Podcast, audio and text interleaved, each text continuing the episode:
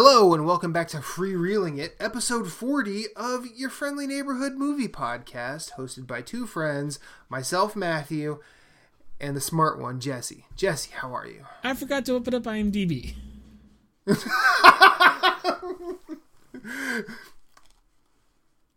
Broken, bro, a broken clock is right twice a day, and it was not right when we looked at it this time. So, uh, so yeah, we've done this forty times, or this is our fortieth time.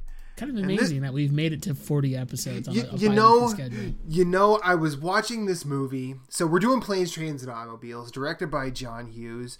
Uh, I don't remember the timeline. Written by John Hughes in three days. That's amazing, actually. I guess at this point in his career, that's how fast he was writing all of his scripts. I mean, I think he at this point he was probably in a rhythm. But so uh, before before so okay, this is a 1980s 1987. Steve Martin, John Candy, John Hughes, and John Hughes is at hold the on, point. Hold on, hold on, hold on, hold What's on. up? We gotta do that again. Why? What's up? We have to hit record again. Let's do it one more time. Sorry about that. we were in a good so, rhythm, and I so none of this. You've gotten none of this, or is this? The, is I mean, I got it on my end, but I didn't. I want to get it on the master just in case we have another weird audio issue. Oh, sure, sure, sure. Uh, but if this is salvageable, you should definitely. Oh, I'll put it, it, in. I'll put it in. I just forgot to hit record on the master. Okay. So, uh, so I'll do a restart. Yeah. Okay. So, I'm gonna do a countdown again. Three, two, one. Hello, and welcome back to your 40th episode of Free Reeling It, a movie podcast hosted by two friends, myself, Matthew, and of course, the smart one, Jesse. Jesse, how are you? I forgot to hit record on the master. Twice you've done that intro. Twice you've called me the smart one, and both times I have failed to do something that I usually. But see, this is this is why this is so that that's it's just endearing that way. It, we wouldn't be smart if we didn't do stupid stuff. I mean, that's true. You got me mid sip, but yeah, that's true. so, uh, so yeah, we are we are just about to hit the throes of winter here on the East Coast. Oh, I'm already in the throes of winter for a California boy. Oh yeah, it was like that? 37 this morning with ice in my car, and I turned on my car and it was like tire pressure low, and I'm like, that's not right. These are new tires. wow. Uh, yeah. So we are we just we just had like our first freeze. So and it's it's pretty weird. We are in we are five days away from my birthday, and we've not had a. I'm I get you something for your birthday. No, please don't. Please don't. Talk about it later. Please don't. Uh, but so we're doing the 1987 film uh, about two absolute buddies trying to get home for Thanksgiving. It's directed by John Hughes. It stars Steve Martin and John Candy. Written by John Hughes in three it, days. Written by John Hughes in three days. And I want to say, uh, for being at the point in his career where he, I, I'm pretty sure this is his first that's not like a Brat Pack movie if I'm wrong, uh, I'll tell I'm you wrong, in just a moment. If I'm wrong, I'm wrong. Please tell me if I'm wrong. But I think I noticed something that I had never noticed before. There is like a weird nexus in this movie of the John Hughes multiverse. Huh. Are you saying that because Kevin Bacon's in this movie? No. Yeah. Well, yes. That that's one. Uh, so I'm, we're gonna get right to it. We're gonna get right to it. So okay, but this is yes, this is the first movie after the Brat Pack Four. Okay, so so yes, uh, so it's weird. John, John Hughes kind of abandoned all all the kids and left them to obscurity and got SCTV and SNL headliners. Um, so this is that we start we open planes, trains, and automobiles in a boardroom a very quiet boardroom where a very stuffy corporate white dude is staring at lay- mock-ups for layouts. I don't know if it's advertising or a magazine. Doesn't really matter. Can I pause you for a second? Sure. Uh, this movie is a classic. I know it's a classic. Um, but I wasn't having a great time with it until a certain point. And I, I in in the middle, we'll, we'll talk about the stuff that you want to talk about during the recap and everything. But once we get Sure. to the point that I'm like, oh yeah, I love this movie now, I will tell you when that happens. That's fine. I'm not really gonna do a full recap, but this is my this is this is the beginning of my my nexus of the the John Hughes multiverse. I've not had time to rewatch all the movies and confirm all of this, but they I I had like wild ideas. Steve Martin is sitting across from Ferris Bueller's dad, Okay. and they're going back to Chicago, where Ferris Bueller takes off. Steve Martin works with Ferris Bueller's dad, as far as I'm concerned. Okay. And then um, the Kevin Bacon and then r- races Kevin Bacon to for a a cab. ca- for a cab.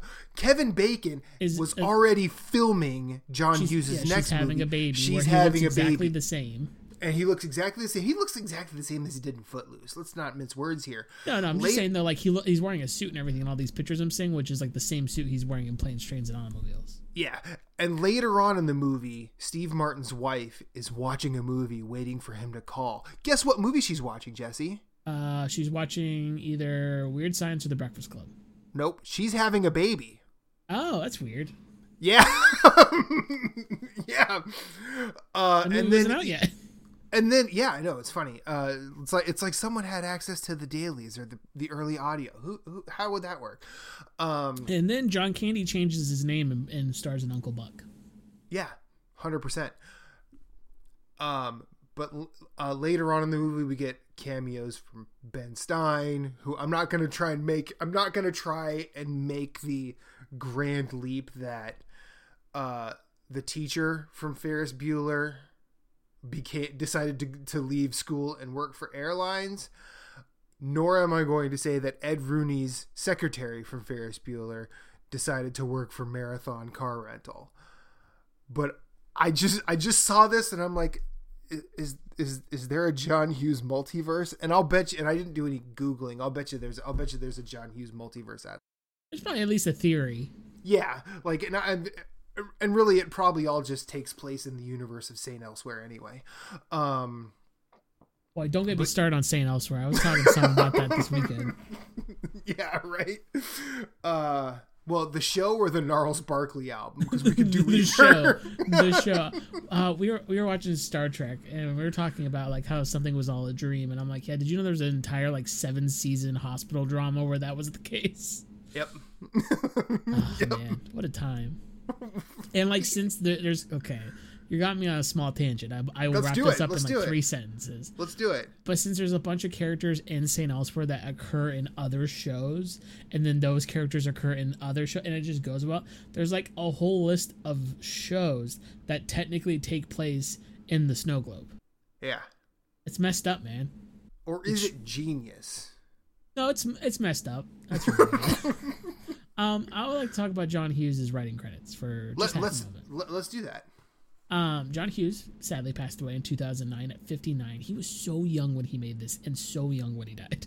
Yeah. Um, his last story credit, other than characters he already created, was Drillbit Taylor. Oh wow. I don't know if you know the movie. I feel like I've seen it. It's Uh, it's Seth Rogen helped write it. John Hughes, well, John Hughes wrote the story. Seth Rogen wrote the screenplay okay. with Christopher Brown, starring Owen Wilson, Josh Peck, and Alex Frost. Wow. Where they're a bunch of nerds who get bullied, and so they find this homeless man basically who's like, "I'll teach you how to fight the bullies," and that's Owen Wilson. uh, anyways, that's not, not a good movie. I just find it interesting that that's the last movie he wrote. He did write Maid in Manhattan though, and I remember that being an okay rom com with Ralph Fiennes and Jennifer Lopez. He finds. Sorry, yeah, sorry about that. I just watched Ray Fiennes in something. I don't know what. Uh, but uh, so okay, this this movie getting getting into like the meat and potatoes. This movie, uh, uh it is not. I haven't even talk about Flubber yet. Come on, man. Oh, did you? I didn't realize you were. If you were still going, No, no, no. By I all, just, by I all found it amazing he wrote Flubber. Yeah, that well, he he wrote the he he remade Flubber because he direct Flubber too? I thought he just wrote it. no, well that well Flubber was original. It's not. That's not. An, that's not. An, it was an ad- adaptation. Oh yeah, yeah, yeah, yeah. 'Cause it's a yeah, yeah, remake. Sorry, Which I believe is the original starred Walter Matthau. probably. which is awesome. Um, I think. Don't quote me on that. It's been a long time since I've seen the original. But uh, this, huh? Sorry, I just saw you wrote Mr. Mom. Yeah, I knew he wrote Mr. Mom. Mr. Mom rules. Um, Back but topic. this is this this is this movie is not an original idea uh it's not uh i mean you could you could i mean you say he wrote this in 3 days and i could probably see that he like saw several of these type of movies recently and said oh i'm just going to do that and see what happens um and I think it would be very easy for anybody to watch this movie and come away going, so. But I think the the grandest takeaway here is I think the performances of Martin and Candy are just wonderful. Well, what's interesting, and this is me just coming off of watching The Jerk. Mm-hmm. So I, I have been exposed to a different Steve Martin. Um, let's see, what other Steve Martin things have I seen that are around this time? I mean, I've seen him in SNL at the time. Um, Yeah. Three Amigos. but I understand that. Uh, really funny that they put writer first when he's uh, mostly an actor. Well, he he wanted. I think he wants to be known as a writer. I think he always fair. wanted that, but then he ended up just being pretty good on the other side of it as well. um, Little Shop of Horrors. Like Mhm. he played. I think this character is more like his character in Little Shop of Horrors.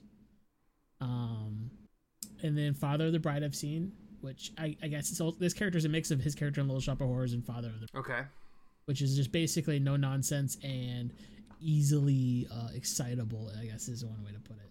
sure. Uh, but that being said, as I just came off the jerk though, and I'm like, oh, this is around that time of Steve Martin. He's gonna be goofy. No, no, no. Very, very serious man in this movie. Yeah, Uh, John Candy is the comedy man. sure. Well, like in around this time, like Three Amigos, Little Shop of Horrors are in '86. Roxanne and this are in '87, and Roxanne and this um have a lot in common. I think Steve Martin is funnier in Roxanne. He's also very funny in uh, My Blue Heaven, and I think if I remember correctly, L.A. Story as well, which aren't too far off. Uh, but like this, Roxanne, and probably 1989's Parenthood are Yeah. all performances cut from a cloth, cut from the same cloth. Uh, something else that's very interesting about this movie. Talk about Kevin Bacon, who's fourth credited. Mhm. Um, but who? Uh, sorry, not fourth credit, fifth credited. Uh, but who is fourth credited? Uh, Michael McKean, who is in one scene, Oh, you mean like Kevin Bacon? Just like Kevin Bacon, but like he's like he's like after like the wife that goes Michael McKean. It's like big enough for that. like, is he big enough name to get that credit that early?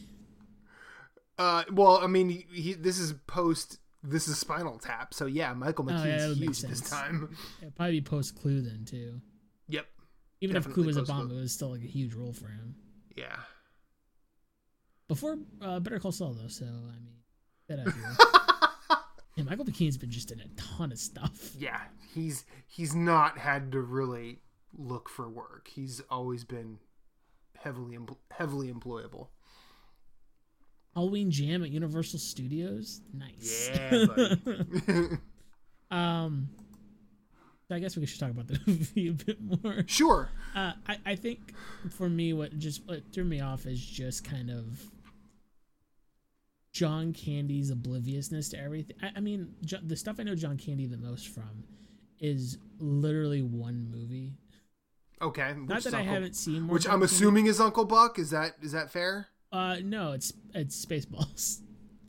Oh, I'm pretty you- sure I've seen Uncle Buck. I just don't remember Uncle Buck, but Okay. I've seen Spaceballs. Oh, and Home Alone. Home Alone and Spaceballs are like the two movies I've seen enough that I remember John Candy in them. Um, John and Candy's in Home Alone. yeah, he remember when uh, she's trying to get to uh the kid and he's like oh you can ride the bus with me and my bandmates and he's like a tr- he's like a part of a jazz band Oh, I don't remember this. uh, let me see if i can find an image for I probably have to watch Home Alone again. But Uh, it's great i think the first two are pretty fantastic movies okay. um but yeah no in him in spaceballs he's very lovable and he's not very dumb mean he's he's still a little dumb because everybody's a little dumb in spaceballs. Hmm but like he's he's kind of there to be the the straight man to a lot of the other characters in that movie. Yeah. where in this it's all steve martin being the straight man which is weird because i just never think of steve martin as the straight man. Yeah. but he does it he does it extremely well. Hmm um which i guess if you think of father of the bride he's the straight man to martin short which he's that's basically become his later career anyways. Yeah. And Father of the Bride too. yeah I mean, he's maybe he's a straight man in more things than i uh remember I, I well, that so. I think it. I, so it's it's weird. Like,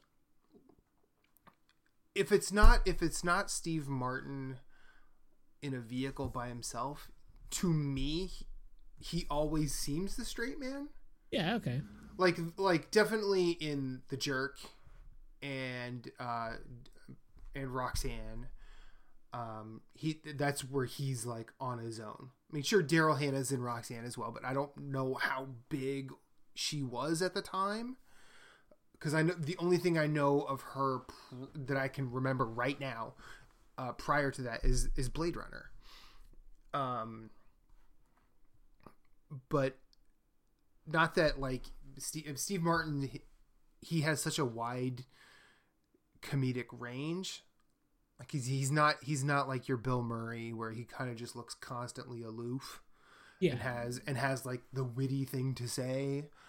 Uh, he's definitely definitely not John Candy, who is kind of like the norm from Cheers, where he walks in, he's definitely gonna have a story. He's definitely gonna make you laugh, and all of which will probably cause you to buy him a drink, and which he will con- re- return the favor as well. Uh, but also, like John Candy, also seems like that really funny uncle too. yeah totally Um, but but yeah, so I think what I like what I like the most about this movie is the only one who understands that they are friends or that or, or that they are becoming friends is John Candy where um Steve Martin is kind of just looking at the world and like if I just keep my head down and and play by the rules, everything should go my way. And then he's disappointed as hell when it doesn't.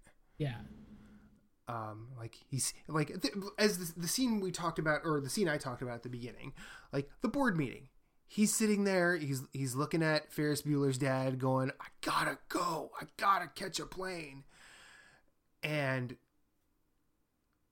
at the end of that sort of sequence where you see them part ways as Martin gets on the elevator, like that if if those two are like work friends or work or as Ron Swanson would say, work proximity associates, um I feel like Ferris Bueller's dad in that relationship would be the John Candy of that.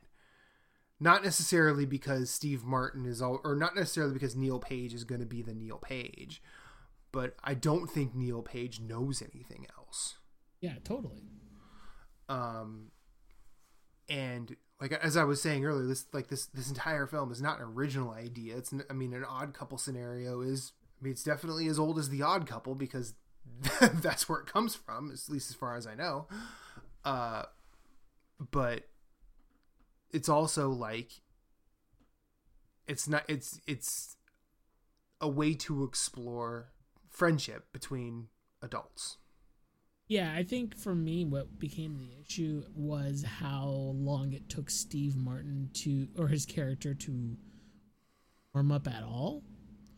Which I guess the kind of the goal of that was to get him to his most breaking point. But by the time we by the time we got there, so like first he doesn't get his taxi, and Mhm. almost gets hit by John Candy in a Yeah. taxi. Then he goes to the airport, not late for his flight, sees that John Candy's there. They have some discussion, but he doesn't want to deal with it. I knew, I knew ya. Yeah. And then they get on the flight, and he's kicked out of first class. He has to sit with John Candy. It's miserable.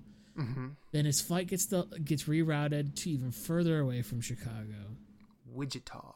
Wichita, and flights are canceled. And John Candy's like, "I know a place." you No. called home. I called the Braidwood Inn. Uh, so he gets dragged to this uh, this place for uh, this uh hotel motel. They get a one bedroom place to stay. John Candy is awful to sleep around. yeah. Um. Before you continue this, I just Yeah. want to say, I just want to say, the cab driver. Did you recognize him? He's in Home Alone. One of the cops on the phone.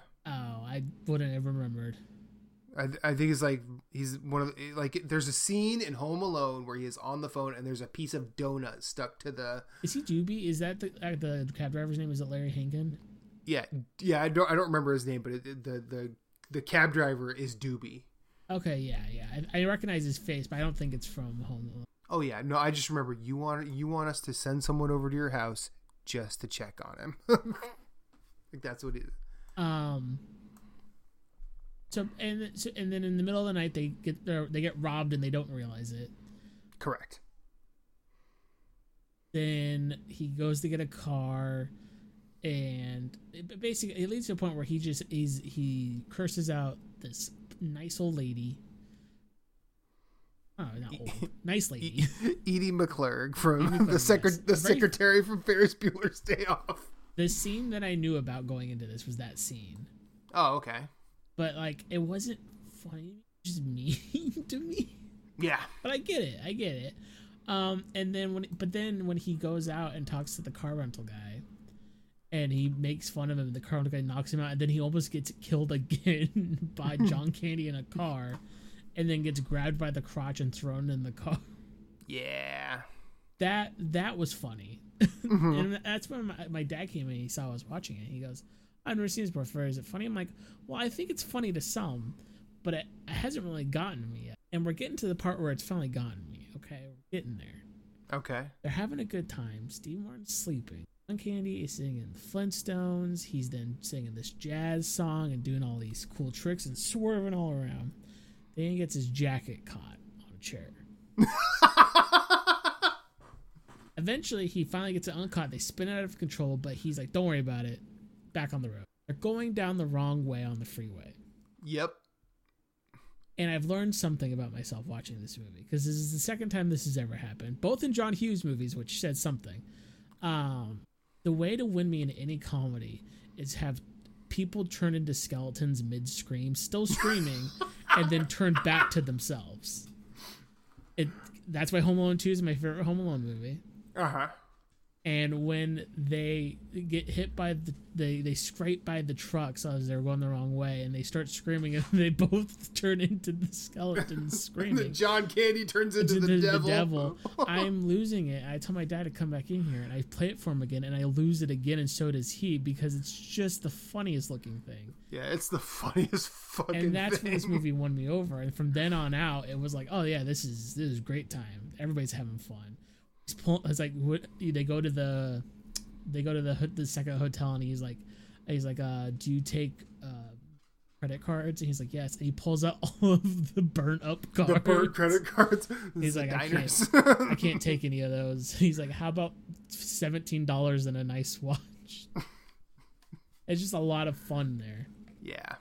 But then So- John Hughes pulls pulls a fast one on you, and I think he does this in a lot of his movies, really, where Yeah. you he um Steve Martin realizes after all the talk and everything with John Candy's character, and this is big spoilers for the end, so sorry that we're getting to it so fast, but I just kind of want to talk about how this movie really solidified itself with me. Mm-hmm. Is you he realizes John Candy's wife, who he talks so lovingly about the whole movie, is is gone. He has nowhere to go, and he's just been wandering, really. Yeah. and that's why he's the way he is because and that's why he wants to be friends so badly because he just he needs companionship so he invites john candy back to his place for thanksgiving and everybody accepts him right away Mm-hmm. and it's it's just that the warmest ending for a movie about uh someone being so mad Well, So I I th- yeah, you're right. You're you're 100% correct. I'd go a little further though. Um the one thing when this was this movie I've seen this movie a ton. Uh it doesn't mean I've like looked at it critically a ton or anything, but like it was just on a lot when I was a kid. Uh my my dad loved it. Um in fact, John Candy and Steve Martin were pretty big in our house. You could put anything with them on, and everyone would be like, "Oh, we'll watch this." Uh, but when I was when I was well, when I was in my early twenties, when I like right after I had moved to Philly, I saw I caught this on like Directv somewhere or or whatever, and when I when I get to the point where, um, where John Candy goes, where like Steve Martin is like, I think I've been spending too much time away from home, and then John Candy says, "Oh, I haven't been home in years." Like for some reason that at the time that that line hit me real hard and even though i hadn't been home or i hadn't been like living in Philly for even a year at this point. Uh, it still hit. Like I, I just realized, oh wait a minute, all, all, all my all of them are back. All of them are a thousand miles away, and I'm more or less, you know, by myself. Sure, I have, uh, at the time, really great girlfriend, and I, you know, who I, whom I would marry.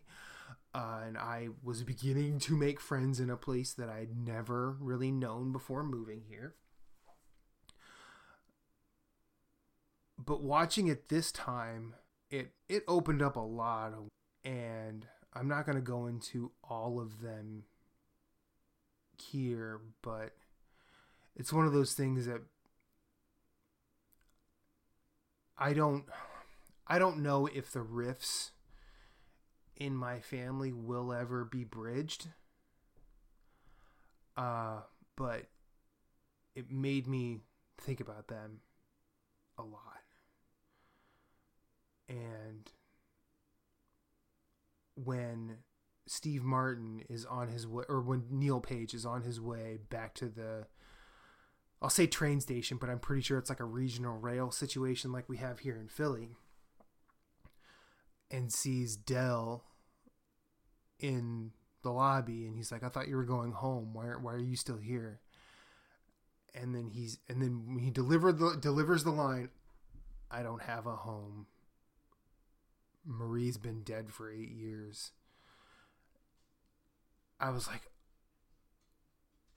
oh, I did not need that. like yeah. it was, and I mean, and it's it's and because it's a movie I've seen so much, like I I saw it coming. I'm like, I saw it coming more apparent than Del Griffith saw those two semis coming at him on the highway. Like, I'm like, here, here, here it is, here it is, and I still just was not ready for it. But I think the the trek back to the to the train station for Neil Page. Not only has he realized what the line "I haven't been home in years" meant, but I think he also realized that for uh, whatever if you want to call it circumstance or actual considerate or consideration Del did do a lot for him. Yeah. When he and and he realized that he didn't have to. Like he realized he knew that if if if things were the other way, he wouldn't have done that for another person. And that was when he, he sort of realized, oh wait a minute, this is he's just being considerate. just showing a, a modicum of care because they were thrust to, they were thrust into the same place circumstantially did a little bit of opening up in a way that Neil Page definitely thought was not too consequential. And Del went the way just to remember that. And that is probably what separates this movie and a lot of its ilk in terms of like the odd couple buddy comedy, especially when it's two strangers from vastly different backgrounds and points of view. Yeah, I, I, I think I agree with that. Yeah. Um but we we so we we kind of sailed through this. I do want to talk about some other stuff. Um did you did you want to bring up any high points for you other than the obvious one? um I do find it funny when they go to start the car after uh, the night at the hotel. Um, first off, they're like talking about how it feels like they're in summer camp, and John Candy just can't stop laughing. Mm-hmm. Uh, that's very good. Yes. But when they try to leave and they start up the car again, John Candy reverses it into the hotel, and Seymour's like, "Just go, just go, just go, just put it in drive. Let's leave." It's like, well, um, and Steve, and it's like it's like Steve Martin or Neil Page at this point. It's like, oh, you see the change in him. He's like, ooh, yeah, rather than um, oh my god. I think that's very good, and yes. that made me laugh very hard. But yeah, uh, th- those are my highlights. Um, I, I don't have much to say about like how this movie's shot or anything because I think it's filmed very. I mean, it's made very well. John Hughes is very good at what he does. Mm-hmm. Um, but it, nothing stands out. It's it's those it's those few moments where I've just full on joy. Um, work for me. Yeah. And then also the gut punch at the end works for me. Mm-hmm. But the first half of the movie doesn't work super well uh, for me just because it just doesn't hit it doesn't hit home at all. I didn't grow up with it, so it doesn't hit me at, at all. Yeah. Um, but that second half really strong. Uh, so, but I, I I I went into the recording this. I'm like, I'm not gonna have too much to add, other than I just need to talk about the skeletons. Yes. Uh, yes. So I, I, did I did my job. And if, so if you if you like skeletons, good skeletons. If you like movie. that joke in Home Alone 2, where he goes to like wash his face and then gets electrocuted and turns into a skeleton while screaming and then turns back into a man, you get that twice in this movie. yeah, it's it's it's really good. Like the the balance of absolute silliness and um the the subtle escalation of emotional punches throughout uh it's a it's a really it's a really brilliant cocktail from a very tried and true idea as far as I'm concerned. Um the time the the things I, I want to speak about specifically are when they first meet not like the the stealing of the cab which i think this i as i was watching this the stealing of the cab scene is is is really brilliant um mainly because i remember taking cabs and i never understood this until i sh- until i got used to the idea of sharing a cab with people. But people do not like to share cabs. Like think about think about this in in this 1987 movie yeah. no one like like when he goes up to that lawyer at the beginning he's like hey i want to appeal to your good nature like dude split the fucking cab yeah totally and, and you're just like in you know in 2022 what 35 years after this came out we have i mean pre-pandemic of course but we had like shared Ubers, shared yeah, totally. Lyfts, where if one person is going, if, if a bunch of people are going the same way, like an Uber will pick them all up. We're not. I'm not really going to make comments on the gig economy because, you know, it's not great. But we, I mean, it's the same thing though. Taxis were still around. We, we would we would like have, we would just like be like, hey, can we share a taxi? And someone would be like, oh yeah, totally. Like it would just be different now. Yeah, yeah, it, and and I was just like, like he should have just said hey can i get in with you and just go to two different places? Like it was it's it's that easy. But then i guess you know maybe someone's worried about the meter getting rent or whatever but like that's where it's thanksgiving you just offer to pay um if it's that important to you. Um but i also when they first meet in the airport i can my dad was he he traveled for work a lot. He was in sales, very much like Del Griffith. But I could almost see my dad getting into not necessarily not necessarily like the Del Griffith situation, but I he had a knack whenever we were on vacation. Whenever, and we were always we were always driving. We never really flew. I didn't really fly a lot till after I left home. But he had a knack. If we were stopping at a rest stop, or if we were just like getting gas, like Amanda and Amanda, my sister and I would scatter to the wind, run for a little bit. My mom would run after us because she's a mother. And my dad, while he was waiting, he would always just strike up a conversation with somebody. And I guarantee you, he probably remembered those people to the end of his life. He maybe he maybe didn't remember everybody's name, but I'll bet you he remembered that on the way to Florida one vacation, you know, Matt and Amanda ran to the arcade at a gas station and he filled up, parked, and just stood next to the car and struck up a conversation with somebody. Because we would always come back and he would be speaking to this person and he would be the last in the car because he was having a good time talking to whomever he was talking to at the time. Uh, yeah, that was my that was my Del Griffith was my dad, and my dad was Del Griffith, but uh, that's one of that that's sort of the most relatable thing that I thought about while watching this. Now, had you seen this prior, or is this Nope, your this first is time? first time. Okay. Well, hopefully you watch it again. Um but I also I like having spent a lot of time working as working in the service industry, like retail. I mean, for lack of a better term, what I do now is predominantly a service. Uh because we are so front facing with patients and everything.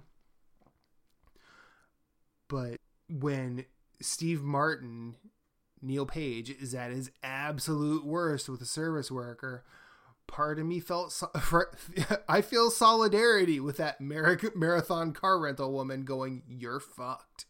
Because I've always been I've been in that situation, especially working in retail, where I've wanted to say that to somebody. Uh, I don't know if I've ever been mad enough at a customer or even uh even like uh restaurant patrons or bar patrons to where I would have picked them up by their nuts, but I still kind of side with the service worker on that in in that scenario. And I get it, like, you know, we're we're all on our own journey here the the ideal path is to step back and realize that you don't understand the battles that everyone are fighting but also if someone said hey if i w- if i wanted a joke i'd follow you into the john and watch you take a leak i Very might funny. feel a certain type of way about that I got the first laugh out of me. It was very good. Ugh.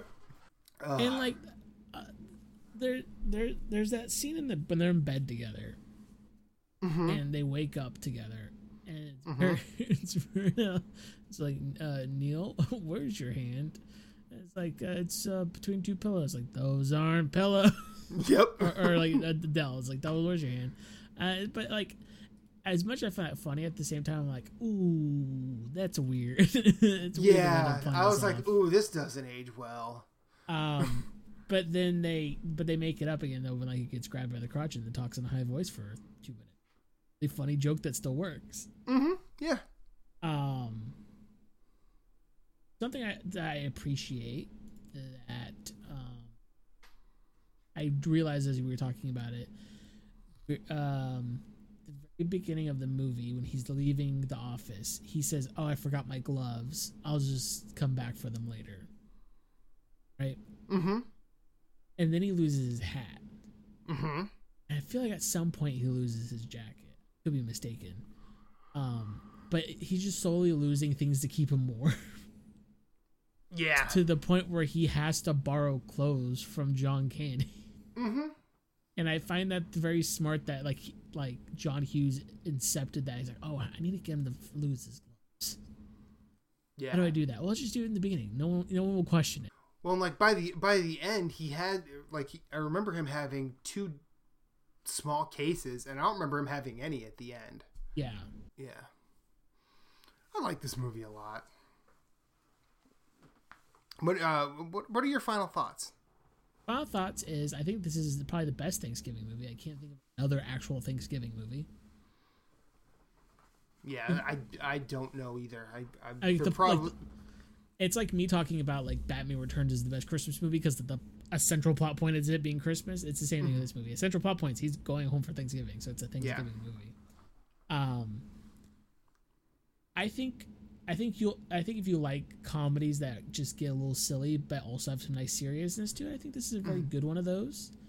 right. Um, I think for the most part, it's aged super well. I think it's just that one scene feel it feels weird, but they don't ever like say it's bad. It's just like these are two straight men. um, Yeah, well, I mean, well, it's just like at the end, when they first get into the hotel. So you want to shower? No, I meant, do you want to shower first? No. yeah. Um, but I think it's a very fun movie of two people just to enjoy each other's flaws while they're with each other. mm-hmm.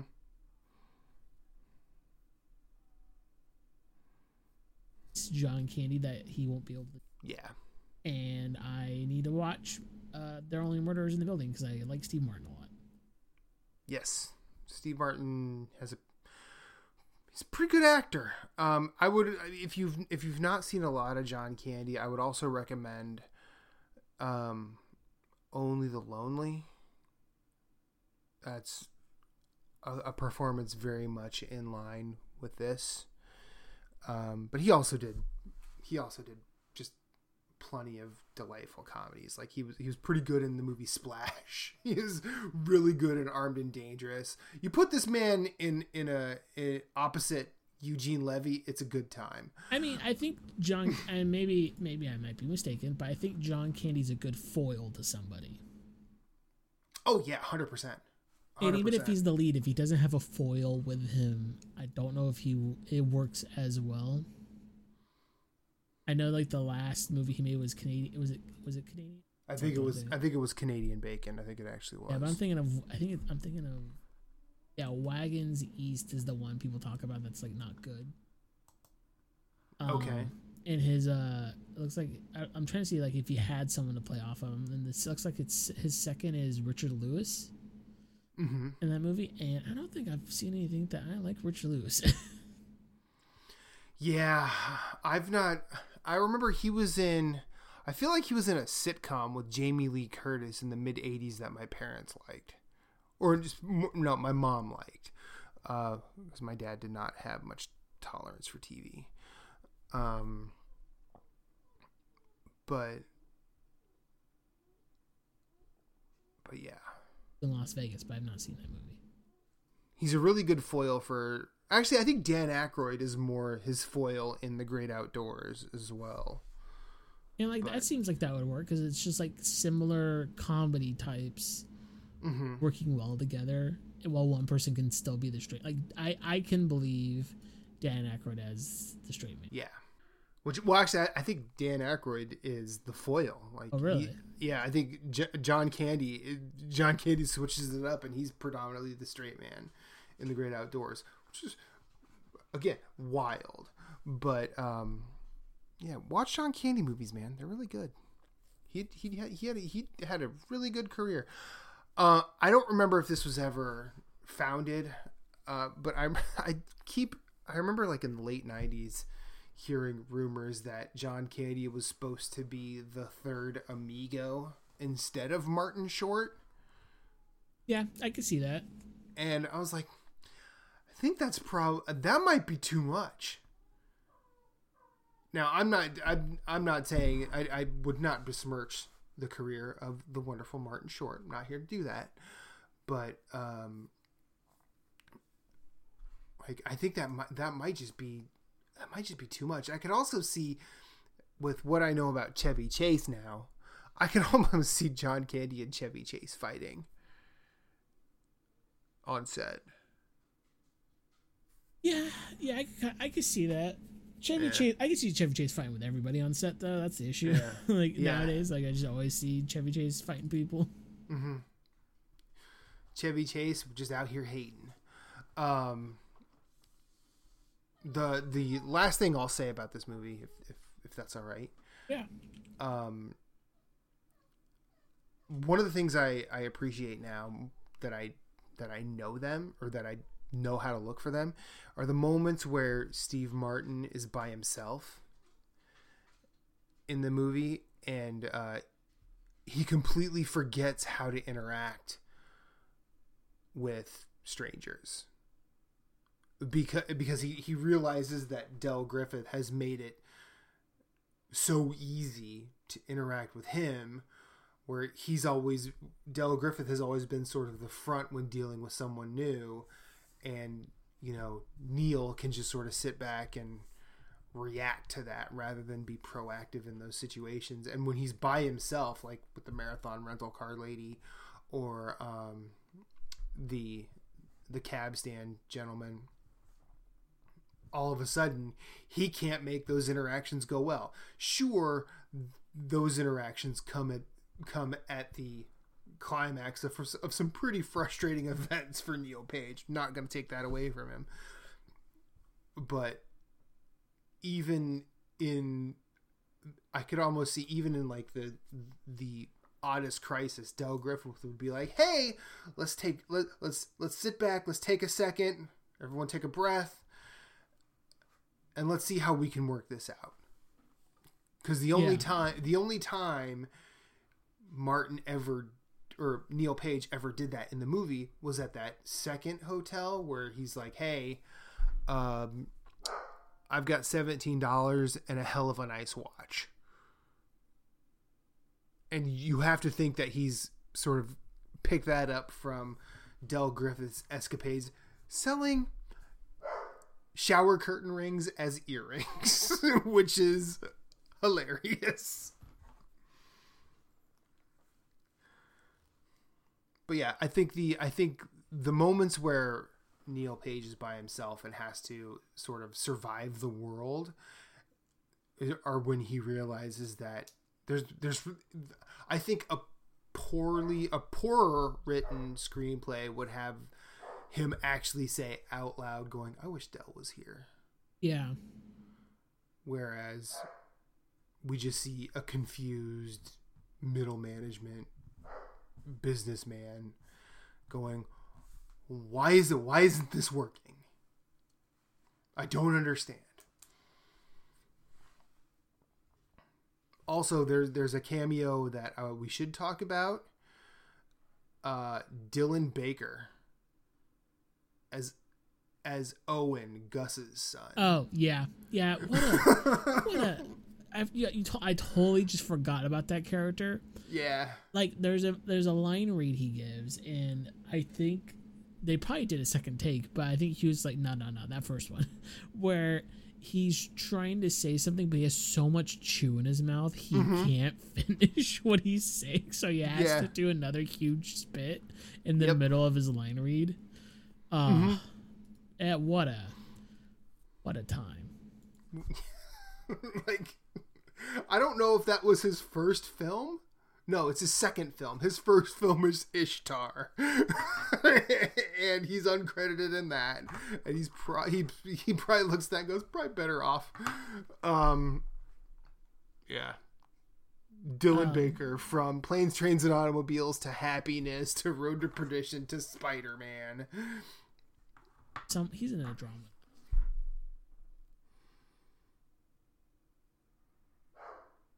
Thirteen days.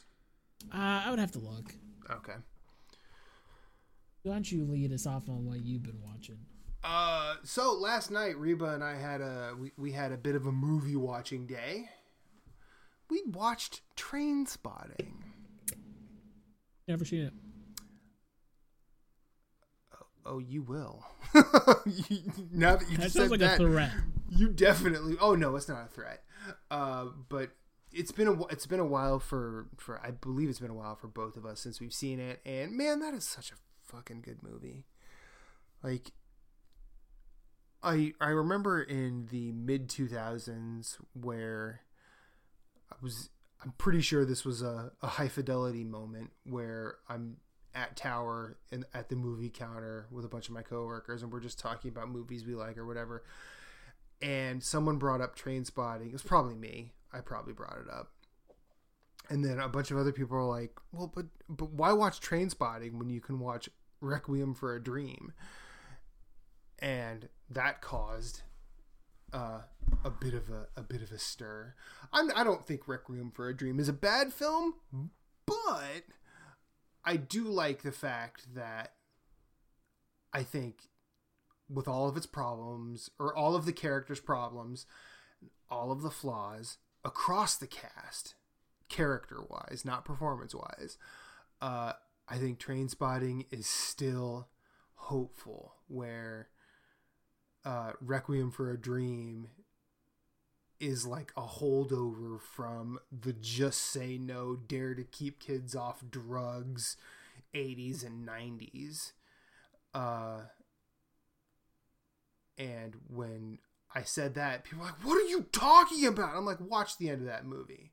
Watch the end of that movie and, and tell me and tell me I'm wrong. Uh, hopefully I've grown out of that bullshit. Jesus Christ, I sound like an asshole. Um, also, uh, it is we are we we uh, we are at the we are at the we are at the final week, the final episode of this season of British Bake Off. And let me tell you, this season has been the wildest ride yet for Reba and I because we watch this the way people watch sports and as a sports fan that's st- still kind of that's one of those things i love saying but i'm still kind of weirded out that i am getting this intense about people just baking stuff but we watch we we watch this show and we almost like i'm pretty sure if we like cared to take notes we would have like box scores somehow for huh. for this show uh, have you ever watched bake off I've watched some Bake Off. I got I got a little bit into it, and then my mom's like, "Oh, you're watching Bake Off? Let me watch it with you." And then I stopped watching Bake Off because whenever my parents want to get involved watching something with me, it takes me forever to get it done. Oh, you so you like you're so you're just considerate. You if they want to watch, you want to wait for them, right? Yeah, I'll wait for them, and then they're like they'll never want to watch it after they say that though. So I just stop watching. That's why I never finished X Files. Um. Oh. They okay. tried to do that with Star Trek with me, but I was so invested in Star Trek by the time they got to me. I'm like, no, no, no, no, no. I'll watch it, and then if I'm around and watching it, you can watch it with me. I'm yeah, not gonna I'm, wait for you. I'm not. I'm not waiting. Yeah, no. Uh, I think luckily, like Reba and I are are pretty understanding. Like, if we want to watch something together, I'm, I'd say, am, am I actually gonna watch this with you? No, you go ahead.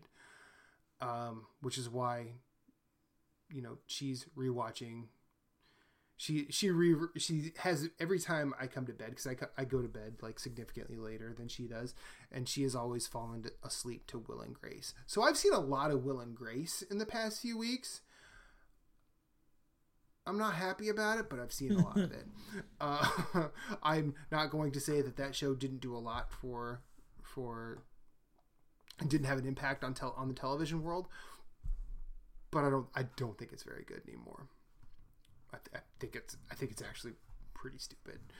Uh, although Megan Mullally, her delivery of her lines, still kind of chef's kiss.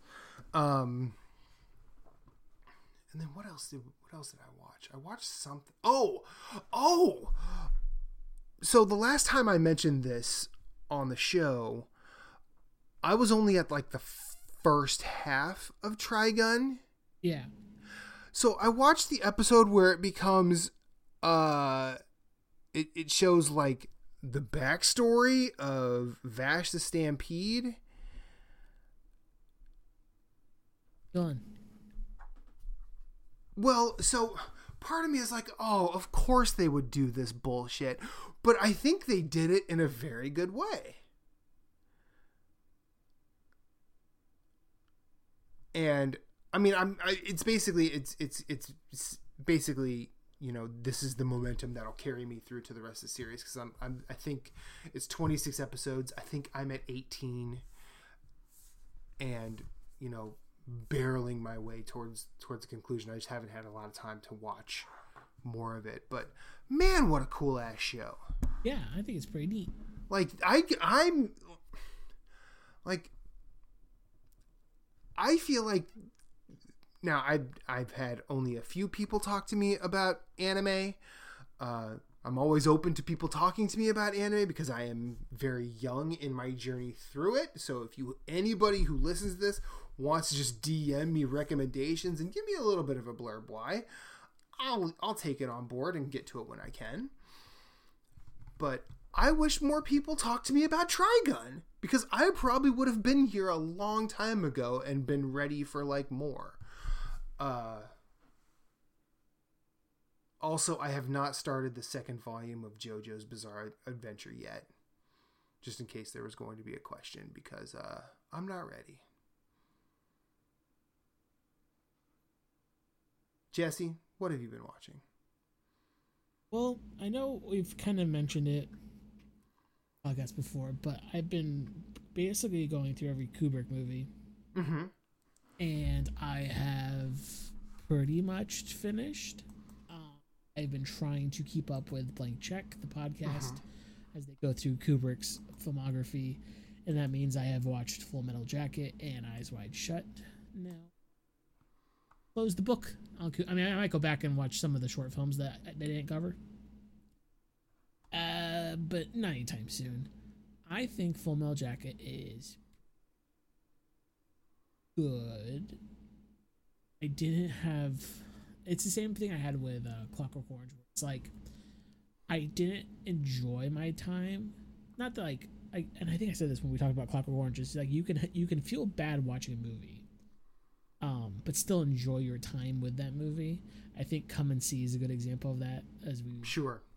for the show, like we both really appreciated and enjoyed the time Mhm. but it wasn't like an enjoyable watch. That makes sense. That- Sure. Yeah. Like enjoyable I like. a weird word, but like, I mean, like I would- I would go back to come and see for that bad time. Yeah, Full Metal Jacket. I don't see myself ever coming back to it. Yeah, I I think I've seen that movie twice, and both times I kind of had the same reaction, and I was just like, yeah, no, I don't. I guess I, I guess I don't need to do this anymore. The opposite end of things, I still don't think I enjoyed my time with Eyes Wide Shut all that much. But what I would do, is I would re- I would I would be like, hey, friends who've never seen this movie before, let's watch it, and then you you think. Mm-hmm. Uh, I think it's really again a really well-made movie, extremely well acted by Tom Cruise. Like I think that's maybe the best Cruise performance out of all the movies I've seen of his, and I've seen a lot. There's still some big ones I haven't seen. Um, like I haven't seen Have- Jerry Maguire yet. Still, Have you But- seen Magnolia? I haven't seen Magnolia, and I haven't seen uh, Vanilla Sky, which is like the big three in a row.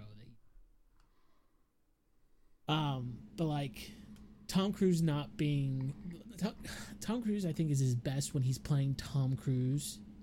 If that makes sense, where he's being Mhm. the celebrity that we all think he is, Yeah. and I think he does that in Eyes Wide Shut. He does that very well, and um, Mission Impossible movies, where like you just think he's this cool all the time, so that's why he works.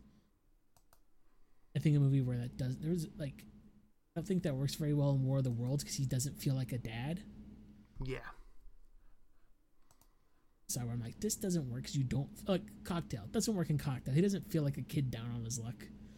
No, not at all. And so like there, there's a few of those movies. I like Jack Reacher. He's not six foot tall, but he feels six foot tall. Like it works. Valkyrie. He doesn't feel like a Nazi general. He just doesn't. He doesn't work. Yeah. um. So yeah, Tropic Thunder. I haven't seen that one either. Um, oh, he doesn't feel like an asshole producer, but he is one. I mean, color of color of money, not color of money. Cocktail and risky business are like really interesting. We're Off a tangent, are really interesting kind of dynamics because they're both the same kind of character. But risky business, he feels like the stuck-up kid that's just trying to like have fun. Yeah. um. Anyways, enough about Tom Cruise. I also watched and I might have watched this when I was a kid, but I do not believe I've ever watched this before. Really? I, I mean, again, there's an off chance my parents had me watch it as a kid, but I asked both of them, and then I go, no, I don't think you ever watched that. And okay. From like when I can choose my own movies consciously to as an adult, I was like, uh, E.T.'s gonna be too silly. I'm not gonna like it. It's gonna be too goofy, and um, I just hit hold a point, my beer.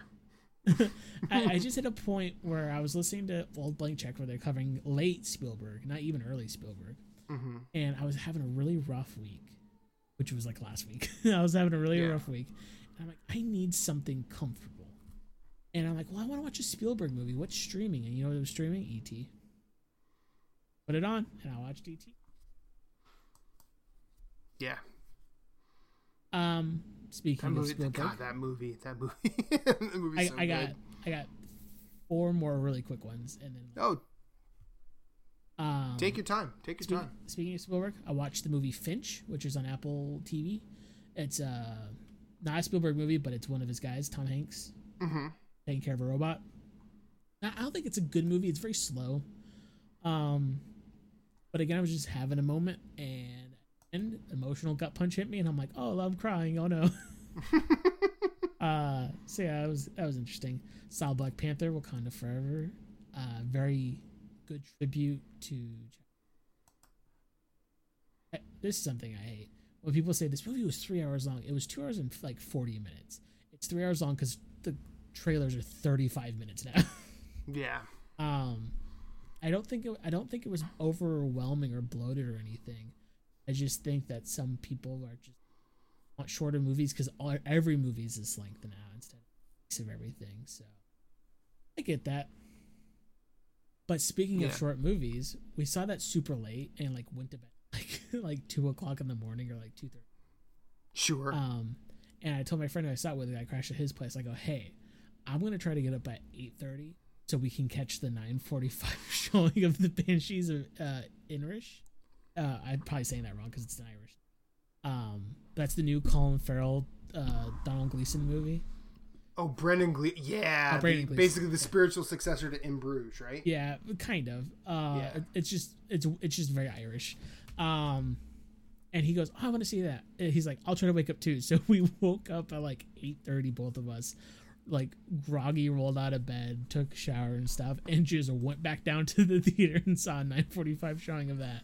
And we they're all had- like, "You again?" yeah, but we had a great time. That was a, a movie that's not full. It's a it's very much like a borderline black comedy. I don't know how you say it. It's a drama, but like very dark humor. hmm Very good. It's very very good though. Maybe one of my favorite movies I've seen in a few months. And then lastly, I was like, I have three holes in my Nolan filmography. Okay. I should I should plug those. So I watched the following yesterday, or following yesterday. Ooh. Okay. I don't know if you've ever seen it. Yeah, I have. Love it. Uh, it's a very weird Nolan movie in the sense of it has a lot of language, mm-hmm. which I think only happens in a couple of his movies. Sure. He's written and directed. Um, a lot of sex in that movie, which is super weird for the movies he's written and directed. Yeah. he's a very sexless director after this. Um, even even like um, Memento has very little. I mean, there's hints of sex in Memento, but there's very little sex in Memento and The Prestige. hmm But he's still he's doing the time stuff in that first movie. Yeah. It's three separate timelines all inter- intersecting with each other. Yeah. And about Yeah, he- half an he- hour in insomnia, but no idea of where that's going yet. Oh, did he direct the? Is it the Al Pacino Insomnia? Is that the one? He Yeah, that's the one he directed? directed. He directed the remake, and he technically wrote it, but he's not credited. Oh, okay. Yeah. Um. I I like. I haven't seen the following in a very long time, and I haven't seen Memento in even longer. But some of the some of that stuff, like he he seems to always carry that with him. Yeah, um i mean he uses it where where it's appropriate obviously like he's not he didn't try. he didn't do Batman Begins as like a weird you know ex- expose in the passage of time but um but yeah that's that's cool that that's cool that so you watched insomnia um prestige and the following I'm watching Insomnia right now. I, I just Okay. mentioned Prestige. I've seen Prestige a bunch of times. I love the Prestige. okay i think i i don't think i've ever seen that one Oh, you should watch the Prestige. i should You should watch the Prestige. Um, but what we should watch. I have a plug, but I'll do that in a second. Our next movie is an old movie because I was like thinking about. I was, you know what? I'm gonna switch it. Let's watch the Prestige. I was gonna say let's watch Inception. but let's watch the Prestige because now you now you, is you said you've never seen it. Well, see, I like the fact that you like said I want to just have. I just want. I just want to watch something fun. And Let's. And I'm like fun. Inception. Like that's oh, Inception's a lot of fun. not saying it's not. Not saying it's not. But Now the Prestige is not streaming for free anywhere. It's a four dollar rental. Not a huge I think deal. I think I actually have it on DVD. So I don't own it, but I'll just rent it. I'm not a, I'm not too worried about it. Um, Prestige is not as fun as Inception. Inception is fun. I know it's heavy at times. well, so when you but see like if if I if someone says hey you want to watch Inception, like the first thing that comes to my mind is not hmm, what a fun movie. Oh. That's what comes to my mind. I'm like, oh yeah, that's a that's a great time. Uh, yeah, so let's watch the Prestige. And people wonder why we always watch the heavy shit. Um, the Prestige will be fun, in in in the sense of magicians are fun, not in the sense of it's a good time. Um, and I think after that is our Christmas movies. Special thing that you bring end of the year. Um, yes. last plug. I've been listening to this podcast called Dead Eyes, which is done. It's three seasons. It's like thirty episodes. The premise of it is this comedian actor named Con- got fired from Band of Brothers by Tom Hanks for for what he said. Tom Hanks said he had dead eyes, and so his goal is to find out what that meant, and he wa- and he wants to talk to Tom Hanks about it. Twenty years later, um, and he does eventually get Tom Hanks on it. That's not a spoiler. That's the last episode. So but I've been listening to it and it's just an interesting journey of like what actors go through and like the idea of like what does being fired mean. Stuff there's a lot of interesting talks going on. Yeah, I recommend that. It's for free. It's on any podcast app, so Yeah. Matthew, where can people find you? You can find me at infinite underscore rewind everywhere I want to be. That's predominantly Twitter uh, and Instagram. I am also on the social media platform called Cohost, cohost.org slash infinite dash rewind. Uh, I'm kind of straddling that and Twitter at the moment. I'm trying to do more on Cohost just because. I, yeah, yes, I know Twitter is always going to be Twitter, and I have I, I have the following I have on Twitter and I'm happy with it. But I do think that the time to get off of it is is coming quicker for me than it than it had been prior. So I'm still in the I'm still doing both, uh, and that's where you can find me. You can also uh, listen to me talk about other stuff in other places. Specifically, uh, our friend Caroline and I talk about music on Trivial Merit. We make eight song playlists in hopes of getting ourselves, maybe you, from a negative headspace to a positive one. Our next episode uh, was going to be on the punk band X uh, with uh, with our first guest, which is uh, Don Everhart from Gamers with Glasses, who, to my understanding, frequents the Critical Distance Weekly blog a lot because he's a good writer about games. But that, uh, due to some scheduling conflicts and some life happening, postponing that, Caroline and I called an audible, and we are doing the Who next. So, Nice. so that'll be. I hope to hear my favorite tracks or I will riot. Well, what do you? What are your favorite tracks? Not on, I'm not on an episode of Trivial Merit. I can't. well, if it makes you feel any better, uh, a lot of my most favorite Who songs didn't make the playlist because it didn't really call for them. But Sure. uh, and then the other place you can hear me right now is the Bald Gun Guy Show or Bald Gun Guy Podcast. It's a playthrough of the modern Hitman trilogy, one level at a time. It is put out by Scanline Media. Uh, my co-hosts there, Six uh, and Ty, are both wonderful people, and I'm so glad they allowed me to to nerd out about Agent 47 and Hitman. We recently did New York, New York, the Golden Handshake. And that's a fun episode. We have one more DLC level from Hitman 2 before we move on to Hitman 3. Or I'm, I'm sorry, we're, we are going to do the sniper assassin mission, so it's two episodes before Hitman 3 begins. So play the game, catch up. Check that out, Bald Gun Guy Pod on Twitter, uh, scanlinemedia.com. That's everything from me. Um, you can catch me everywhere at Sleeper of the Bed. There will be a new episode at some point on the Y Comics podcast feed. I've just been very busy and drained. So I just haven't had time to get that made, but I will be made. We'll continue. Um Yeah, that's it. You find that's that's all I got going on. I got nothing, I got nothing else going on right now. Uh you can find this show at freewheeling it on Twitter. Us at freewheeling it at gmail.com. For every time we say uh, you can send us 50 cents. Matthew, who does our theme song?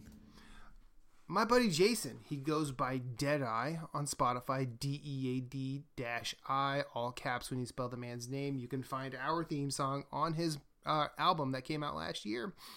It is called Bloodshed Kingdom. It's a very wonderful instrum- instrumental reggae album. Or actually, it's more probably more reggae adjacent this time out.